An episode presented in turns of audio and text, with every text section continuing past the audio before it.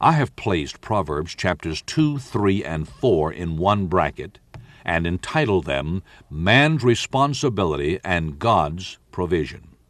I was 18 years old when I became a Christian. My only regret is that I wasn't 8 instead of 18. I am thankful that the Bible tells us not only how to become a Christian, but also how to live the life that we've received once we become Christians.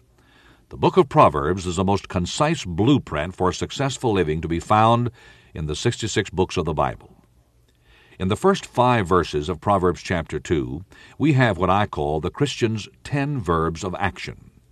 You remember from your days in English class that a verb usually denotes action. These ten verbs contain a summary of our responsibility before God. They must be understood and acted on if we are to enjoy the good things that God has for His children. The first verb is the verb receive, verse 1, chapter 2. We must receive God's Word. Every Sunday I preach to thousands at Thomas Road Baptist Church in Lynchburg, Virginia, and to millions by way of television and radio. Some who listen receive the Word, many do not. Some fail to receive because they are preoccupied with what happened yesterday.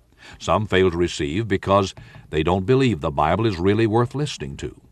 But we're told in Acts chapter 2 and verse 41 what happens when people receive the Word of God. 3,000 were saved and baptized in one day. Receiving the Word of God always produces change, life change, regeneration.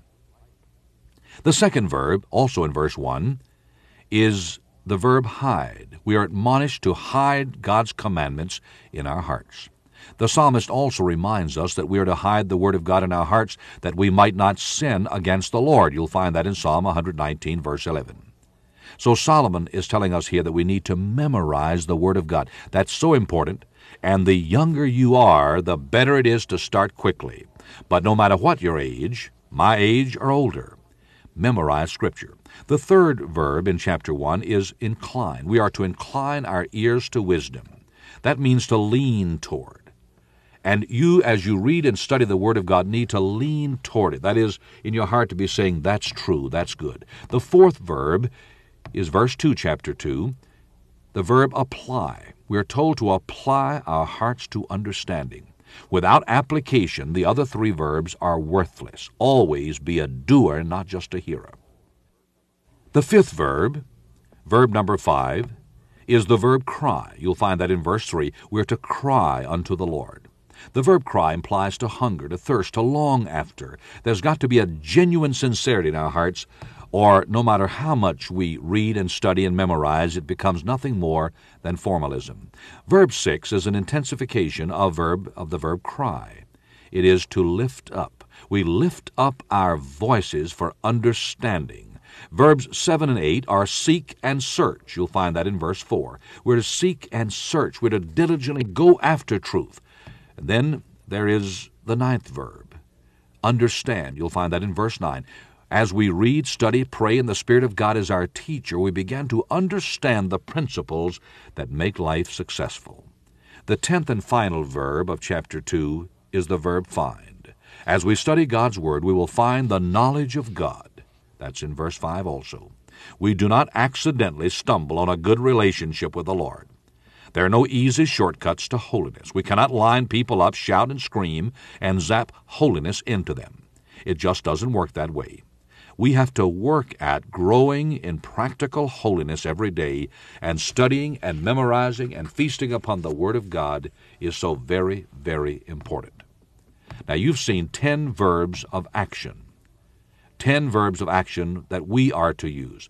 God has five verbs also. You'll find uh, the word, the verb, give.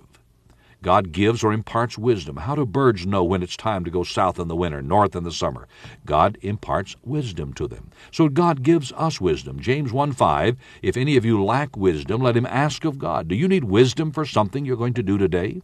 Then seek the face of God. He gives wisdom. The second verb that God gives to us here in verse 6, chapter 2, is the verb cometh. Out of his mouth cometh knowledge and understanding. The best educated person in the world is an intellectual midget beside the Lord. The wisest person is that person who recognizes his responsibility to get his marching orders from the Word of God. The third verb is in chapter 2, verse 7. Solomon tells us that God layeth up, layeth up, there it is, layeth up sound wisdom for the righteous. God is stacking up wisdom for us. He's building us a reservoir of spiritual traits and characteristics. He intends that His people drink deeply from that reservoir.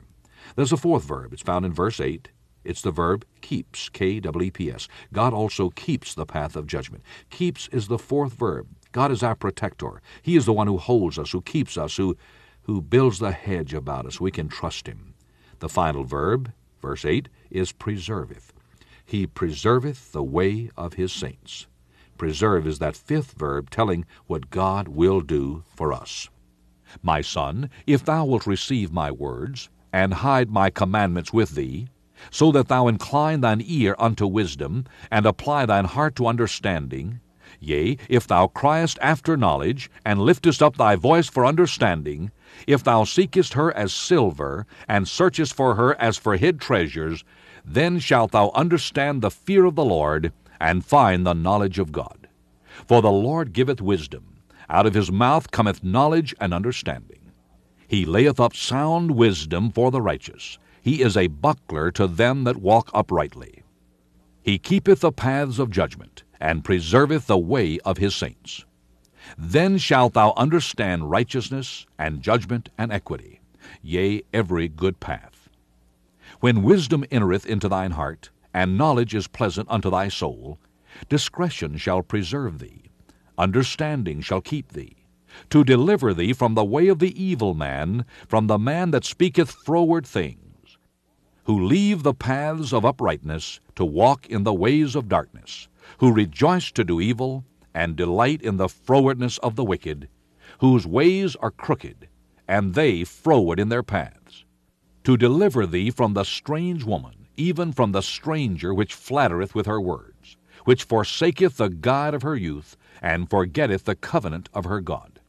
For her house inclineth unto death, and her paths unto the dead. None that go unto her return again, neither take they hold of the paths of life that thou mayest walk in the way of good men, and keep the paths of the righteous. For the upright shall dwell in the land, and the perfect shall remain in it. But the wicked shall be cut off from the earth, and the transgressors shall be rooted out of it.